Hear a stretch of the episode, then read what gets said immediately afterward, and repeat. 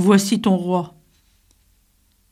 Jésus se met en marche vers Jérusalem pour aller au devant de la Passion.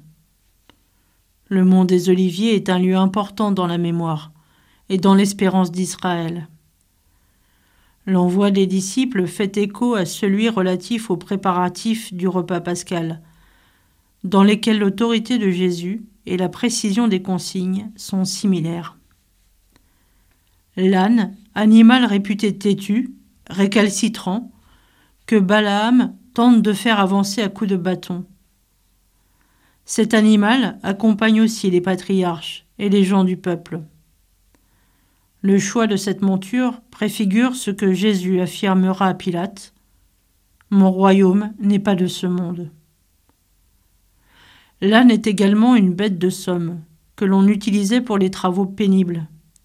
Ici, il est docile, se laisse détacher, amener, couvrir de manteau, monté par Jésus, sans opposer de résistance. La docilité et la patience sont celles du Christ qui sera conduit à la mort sans ouvrir la bouche, comme un agneau qui se laisse mener à l'abattoir. Lorsque nous faisons profession dans la famille dominicaine, nous prononçons le vœu d'obéissance. Il ne s'agit aucunement de résignation ou de soumission.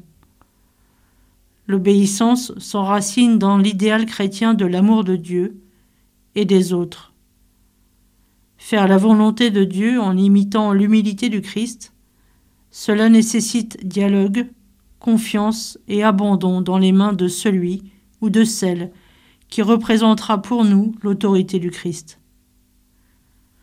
Nous cheminons ensemble à la suite de Christ dans la confiance.